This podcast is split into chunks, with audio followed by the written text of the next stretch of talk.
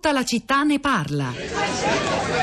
Ci si andava tutti a mettere sotto il banco di croce per riuscire a capire qualcosa di quello che diceva. Il resto dell'assemblea era come diviso in due. C'erano coloro che avevano vissuto il fascismo in esilio, in carcere, o um, tirandosi da parte, in questi c'erano democristiani, c'erano socialisti, c'erano molti comunisti. E poi c'erano i giovani che erano pressappoco la metà dell'assemblea. I giovani erano quelli che avevano fatto la guerra di liberazione al nord, che avevano comandato formazioni partigiane, Boldrini, Mezzadra, tanti altri, e Taviani per esempio. E poi eh, nel sud erano stati i primi a guidare le lotte per la terra, per esempio. Quindi era un'assemblea molto interessante, perché, come dire, era, era come un appuntamento, adesso io uso una parola che può apparire, un appuntamento della storia. E quindi fu un momento, io credo, che ha dato un prodotto così alto, come è alta particolarmente la prima parte della Costituzione, proprio perché era un momento della storia che si era trovata ad esprimersi liberamente nel modo come poi si è E a proposito di donne politiche, uno dei temi che abbiamo affrontato stamani in questa puntata sul voto, la quarta di seguito di tutta la città ne parla, questa era la voce della donna che è stata per la prima volta una donna presidente eh, della Camera eh, per ben 13 anni, dal 1979 al 1992, Nilde Iotti, eh, protagonista di una delle, anzi dell'ultima puntata del ciclo Pantheon l'Italia è andata in onda su Radio 3 il 24 febbraio dedicata alle voci dei padri e delle madri della Carta Costituzionale, riascoltabili su Rai Play Radio come tutte le altre puntate di Pantheon.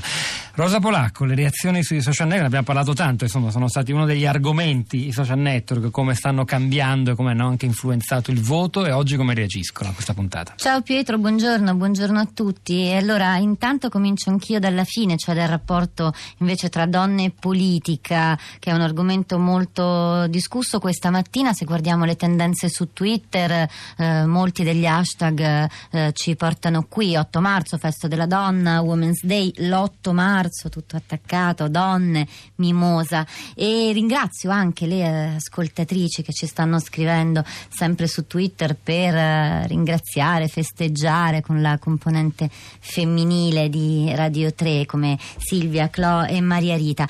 Poi un po' di tweet, Giulia scrive, riporta una specie di dialogo, lui non capisco perché fate sciopero, lei per questo questo lo facciamo, un altro eh, l'hashtag che usa è eh, l'8 marzo. Molte notizie anche interessanti, importanti questa mattina, ma non, non sono certo una novità. Eh, le donne elette finora sono meno di un terzo, alla Camera sono 185, al Senato 86. Il dato è in linea con la legislatura precedente, questo è un articolo preso dal Corriere della Sera, ma ce n'è un altro interessante che vi voglio segnalare, è dal Fatto Quotidiano di Renzo Rosso, al potere devono andarci le donne e riprende un articolo articolo uscito in realtà sul New York Times di Gaia Piangiani che dice le donne, era precedente alle elezioni, l'articolo diceva le donne potrebbero decidere le elezioni in Italia ma si sentono invisibili. Sul sito New York Times si trova anche la versione italiana di questo articolo se qualcuno volesse eh, leggerlo. Ehm, leggo anche il post di, una, di, un, di un'esponente politica del, del PD, Lorenza Bonaccorsi, che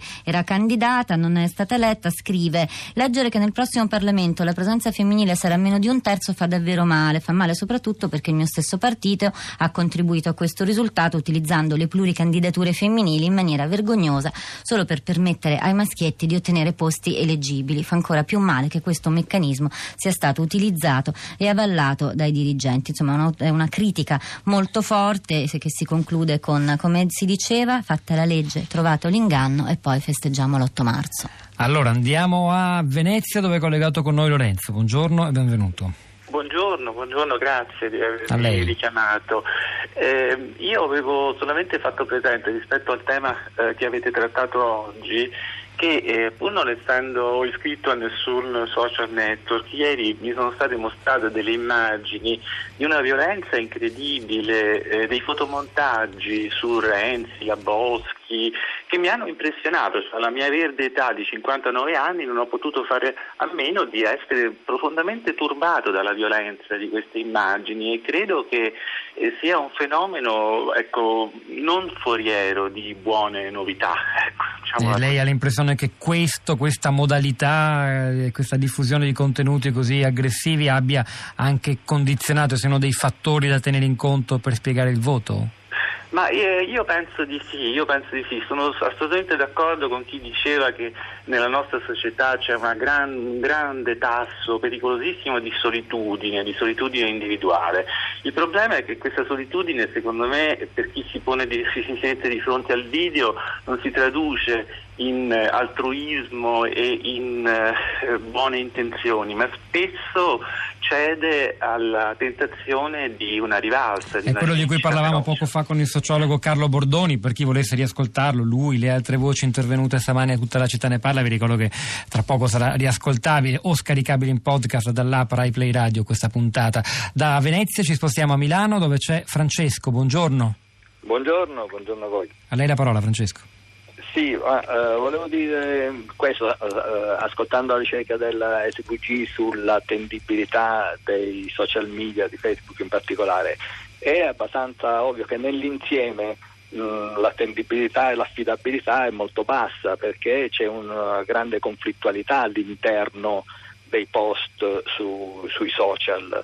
Eh, quindi eh, non è il, diciamo, il problema o, o, la domanda non è tanto sull'attendibilità dei social ma su poi scri- gli amici che scrivono sui social, cioè tu dai affid- affidabilità, eh, ritieni attendibile la persona che conosci sui social, quindi è vera la solitudine ed è vera anche la distanza fisica, ma se un tuo amico scrive un suo parere sui social, quello diventa importante, quindi dire, non è Facebook che, che, è affidabile, ma è l'amico che, ti, che scrive. Grazie Francesco per avercelo ricordato.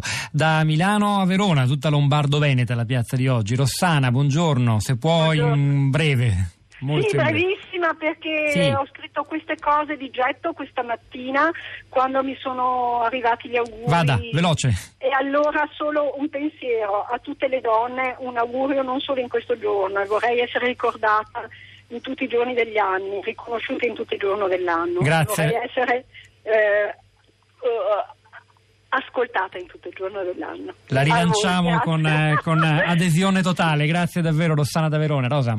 Io torno su Twitter con un dato, un conteggio, quello che ha fatto Luca, dice per capire il clima su 2 milioni di contenuti, tweet e commenti legati alle elezioni e messi in rete da inizio anno a oggi, ben il 38% è connotato da negatività, 135.000 contengono volgarità o insulti, i messaggi che augurano la morte o minacciano morte sono più di 15.000.